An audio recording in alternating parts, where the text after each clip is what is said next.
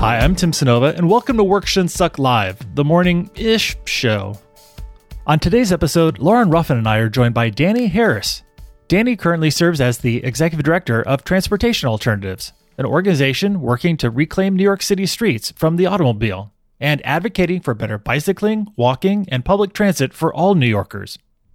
Prior to Transportation Alternatives, Danny was a Senior Vice President at Civic Entertainment Group in New York City, a Program Officer at the Knight Foundation working in San Jose. He was a principal at Story Social, a full service creative design studio working at the intersection of storytelling and community building, and a co founder of Feastly, an online marketplace for food experiences. And many years ago, Danny and I connected at National Arts Strategies Creative Community Fellows, where we also met fellow Morningish show guests Kristina Newman Scott and Gail Kreider, and where I may or I may not have been a very ineffective mentor for him. So, without further ado, Danny, welcome to the show. Hi, everybody. Thanks for having me. Danny, it's really great to catch up with you.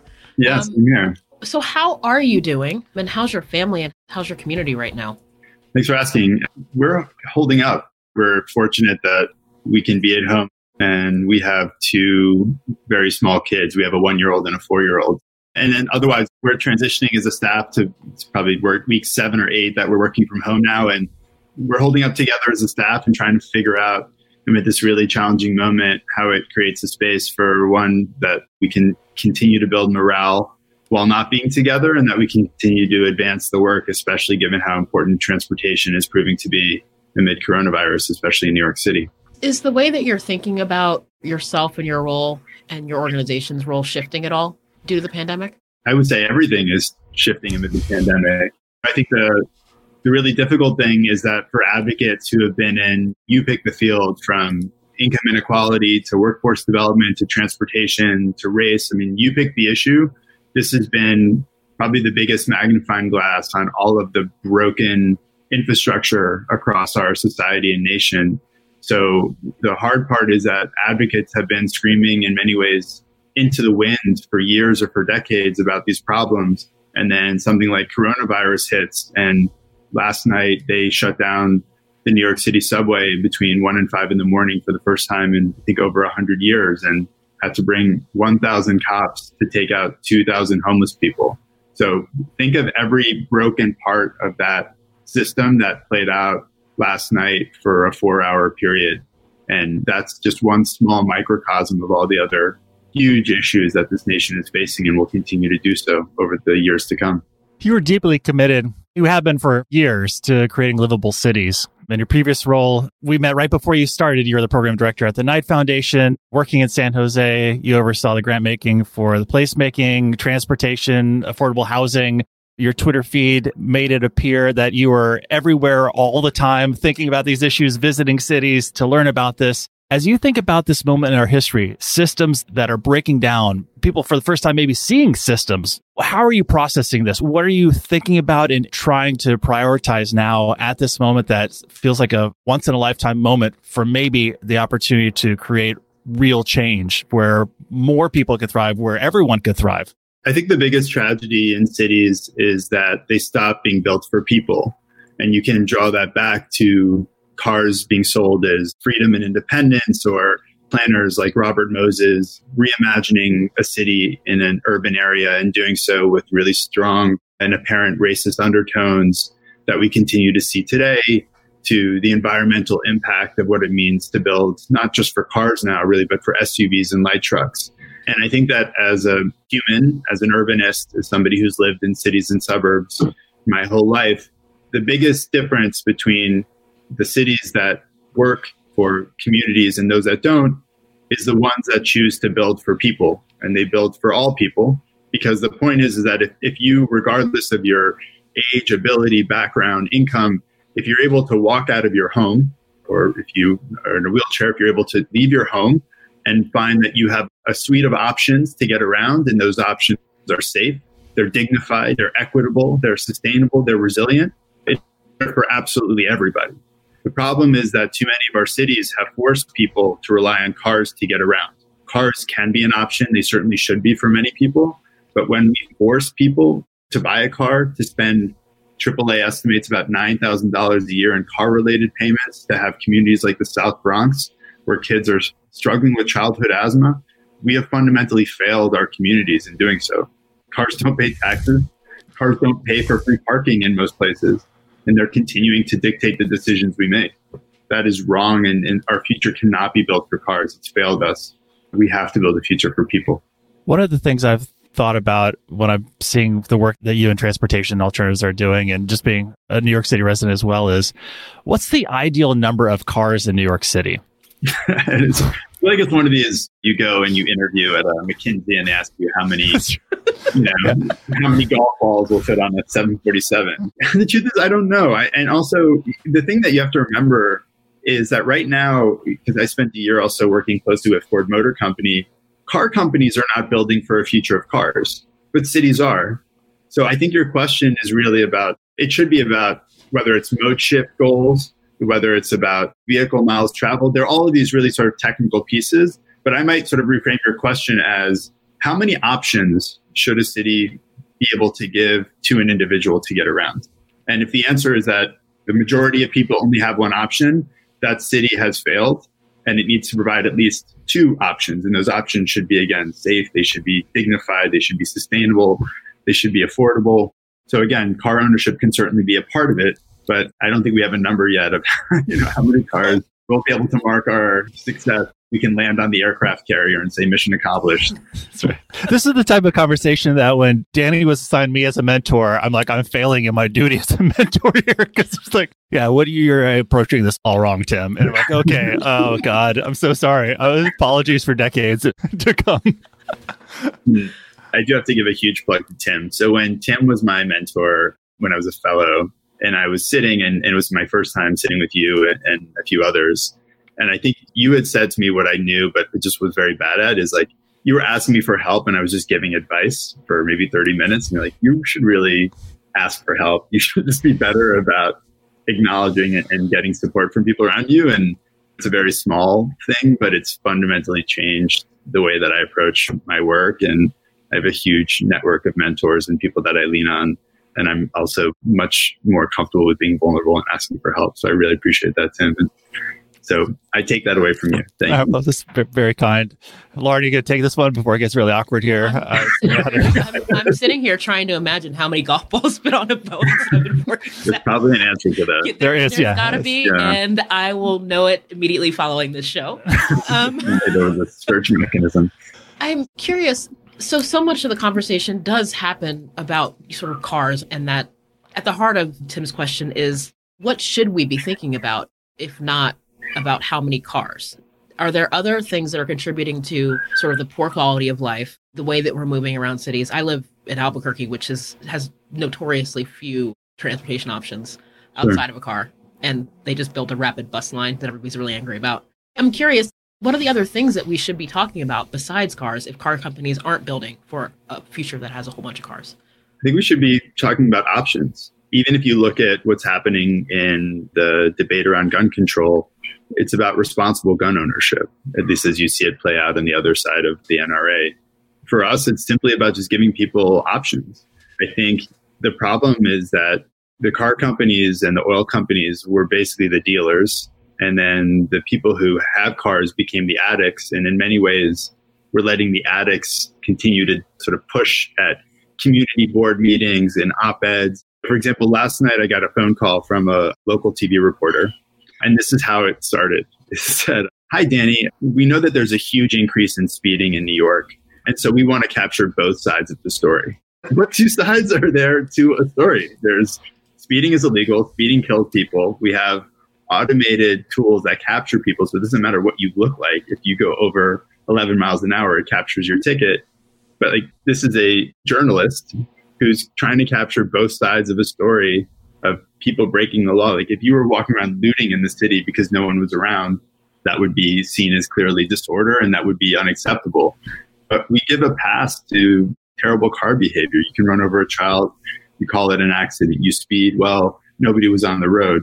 Again, all of this is a mentality that basically empowers drivers, some drivers, of a situation where 40,000 people a year are killed. So I just think in many ways in society, we don't take this seriously we sort of write off car crashes as needless accidents. all the infrastructure spending we say is necessary to widen our roads. I think in many ways, again, it's very simple concept, but if we prioritize around people, I have a one and a four year old. I just simply want to be able to cross the street with them or let them bike to school. That's not a radical concept. But in many cities or in places like Albuquerque, that basically brings out people with their pitchforks. Did you say 40,000 people a year die from car crashes in New York? Well, no, sorry, that's nationwide. Oh, okay, got it. That is, I mean, it's yeah. still a huge number, but yeah, yeah, the biking to school thing. So our kids started biking to school this year, and it's been like fantastic for their independence. But it is a really, in some places, it's a really radical notion that kids should be able to do that safely. I'm also, Tim. Did you have another question, or can I keep talking? You can keep talking. Yeah. Oh, awesome. Hey, I love when that happens. Are there specific strategies that folks can do in their own towns? Advocacy organizing is a skill, and there's a way to do it. Are there strategies that you'd recommend folks are seeing sort of upticks in poor car behavior? How should people be organizing and thinking about this as we rethink the world? Sure. I think the first instinct of many is to focus on enforcement, and that's what our mayor in New York likes to do: is to throw cops at the problem. The problem is that this is really about design. So, in most of our communities, well, let me start with New York. In New York, about 80% of all of our public space is devoted to car storage and movement. So, if you think of a city with 8.6 million people who live in small spaces, all of our playgrounds are currently closed. Most sidewalks are not six feet. We're giving away all of this space for free in a pandemic when it's desperately needed for physical distancing. And you can play out that scenario across almost any community of simply what's the equation of space that's given away to cars versus people. The second stage of that is simply for people who are watching to look outside of your window. And regardless of where you live, I live in New York City and I live by the FDR highway that runs along the east side. I hear birds in the morning. The air quality is amazing. I can see all the way out to the airports in Queens my kids, I take them out in the morning, they can cross the street and I don't have to worry about cars everywhere. There are these fundamental quality of life elements that are better, and many people are not able to attribute them to the absence of cars. I think so many of our leaders want us to get back to normal. And of course, we obviously want the economy and the nation to get up and running. But if we jump right back into the way we were before, there's another looming pandemic on the horizon around climate change and we have seen how our nation has been incapable of addressing this one, that will be fundamentally worse and impact so many more communities in so many more devastating ways. And we need to get ahead of that. And a way that we can do that is to start thinking of streets as assets instead of liabilities assets for economic growth, assets for public health, assets for income inequality, or assets to address income inequality for the environment. And right now, we're just giving them away to, in many cases, its worst use which is predominantly SUVs and light trucks that are polluting our air. They're killing people and they're parking for free. A few years back, when you were at the Knight Foundation, you published a piece titled What Silicon Valley Doesn't Get About People. Poor planning didn't just aggravate the area's housing problem, it helped create the valley's growing empathy gap. We've talked a lot about on the show with leaders and organizations about the need for leaders and organizations to demonstrate empathy humanity in the face of some incredible challenges that we're all facing and increasingly talking about worker dignity, even in the face of having to make some heartbreaking decisions. As you think back on that piece around planning and empathy and how we can use this moment for the future, what resonates with you thinking back on that? I think there are a few things. The first is what it means to be a good, I wouldn't even just say a corporate partner, what it means to be a leader in this age. And so I just sort of share as my own example. I have two brothers, and one of them is a doctor, and he's a pediatrician. And now part of his job, as most doctors, is to do shifts at the ER. And so he has a newborn, and he had to quarantine from his newborn and his family. And he's also just a very stoic person, and he does it. he doesn't complain about it, doesn't post it on social media, is happy that people clap, but doesn't see it as for him. And on the other side of it, you have those from the brands to the CSR to the foundations, even the nonprofits who are making it about themselves, finding a way to sort of tie up this crisis into the mission critical work or the way that their brand is doing X, Y, and Z or the very small percentage of their resources that they're putting towards these types of efforts. Now, as I mean, as I'm sure with you and many people watching, I'm the child of my mom is a refugee. All four of my grandparents are refugees. And this sort of story goes back and they all told stories about the experience and where they were and what they did. And now basically the stories that we're going to tell our grandkids are we stayed home and we posted on TikTok or we ran a CSR campaign and we gave away $100,000 for a company that produces billions. These are not compelling stories that we're going to want to be sharing down the generations. I think now everybody needs to do what makes the most sense to protect themselves and their community. But people ask very fundamental questions of, especially of places like foundations. You had money. What did you do with it? How hard did you make it for people to get it? How much of the story that you told was about yourself instead of those on the front lines? There are these things that I think we'll start to track over time. And I think the hope is that the leaders who are really getting it right are they're supporting the people around them. They're finding a way to support their counterparts in other cities. They're checking in with their staff and their community, and they're finding ways of being relevant, supportive. And I think, like most organizations, given how quick this is changing in two weeks, I just, you don't want to look like a fool because you said or you pushed the wrong thing given the need for ventilators or whether COVID is going to come back or talking about opportunity when people are dying. So I think about all that through the lens of my experience in Silicon Valley and just if I get another CSR email or hear what the aggressive action that Warby Parker is taking in advance of COVID, I'm going to lose my mind. I get those emails too. The Warby Parker ones really are really special. Yet another company that's not going to sponsor this show. That's right. Every episode, we lose one more potential sponsor. I have a list of grievances if you're looking. For okay, got it. Several years ago, I read this quote that stayed with me. And as I approached my 40th birthday, it was essentially the best and brightest minds of my generation have been spent trying to convince people to click on ads, which is so true. So, something you said really triggered that for me. It also strikes me that this question around what did you do in foundations and how corporations are really thinking about this right now. I had a great conversation a couple weeks ago with a friend who's a CEO of a large ed tech company, and she went down to a four day work week and talked about how she did that to save money on payroll. But what it's unlocked is all the potential of her staff who are now in their communities doing things. And it strikes me that there's a climate change slash transportation component to that too. Are you thinking about what a shorter work week would look like as part of the work that you're doing in New York? Is how we think about work and capitalism and time spent something that you're working on and thinking about right now? I think everything is on the table. The reality is that public transit is seeing a decrease of 90 plus percent. And so even as we start to get back to whatever a new normal is going to look like, one, not everybody's going to open at the same time. Two, not everyone's going to flock to public transit. Three, a number of people are going to realize that they can continue to work from home. They may not need an office, telecommuting, working at various hours. You know, I mean, I live in the city and my office is in the city and it still takes me three hours to go there and back. It's insane and I have little kids and I'm so happy that I can be with them all day. All of those things are really up for discussion, but it'll really, I think, be dependent about employers to start to make those decisions, especially ideally in partnership with their teams. Speaking about your team, you posted a really great video in the past 24 hours that your team made about their new commutes now we can't share this right now, but I encourage everyone to go to Danny's Twitter feed, Transportation Alternatives Twitter feed, to watch this very creative, clever video to highlight some of the new commuting options that your team has been experiencing. and I will just leave it as a cliffhanger, but it is well worth your time if you've not yet seen this video. Can you talk a bit about so Lauren's a cyclist. I'm a cyclist. We've had conversations about how many bikes are too many bikes to own. Lauren sees the sky's the limit on this one. I live in a tiny apartment. I, I, I just have one. I want to talk about Bike Match because this is something, the Bike Match initiative that Transportation Alternative has been involved in. What is it? How's it working? And how did it come about? So in March, as things started to shut down, our art director Jay Oberman had an extra bike and posted it up on social media.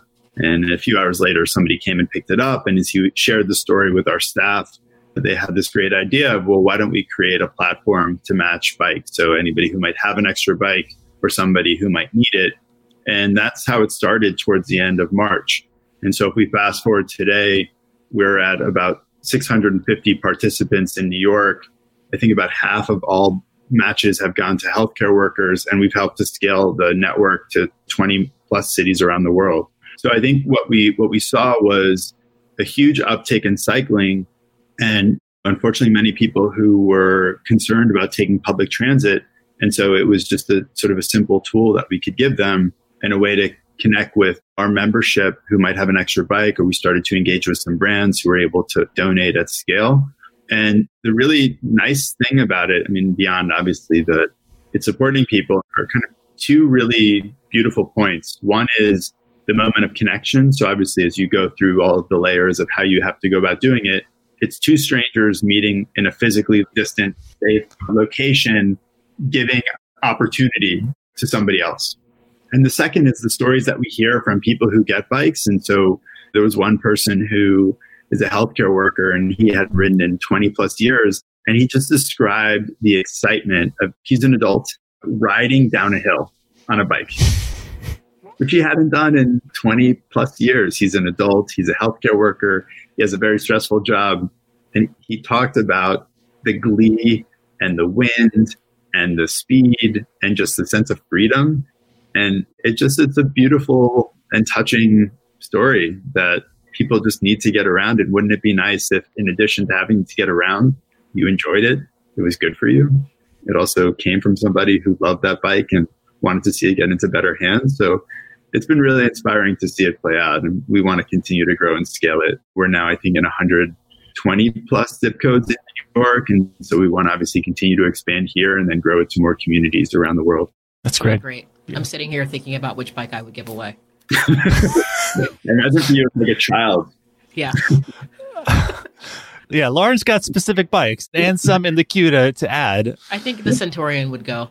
I've gotten oh. old. I've gotten old. Beautiful. No, I can't go. I can't let it go. we'll, we'll check back and see. That's right. We'll process this on a different yeah. podcast episode, Lauren. Uh, you can have time. You can have time with this one. I need, I need time. I mean, that's such a heartwarming story. I may or may not have had maybe some tears welling up in my eye just thinking about like the freedom and yeah. sort of what, because as a cyclist, ever since I mean, that was my first opportunity to not be with my parents, really, when like you went on yeah. a bike ride as a kid. And since I had an opportunity to bike across the country and sort of what that means and how at this time when it is so stressful and especially for healthcare workers who are on the front lines here to be able to find that joy in something like that is really heartwarming.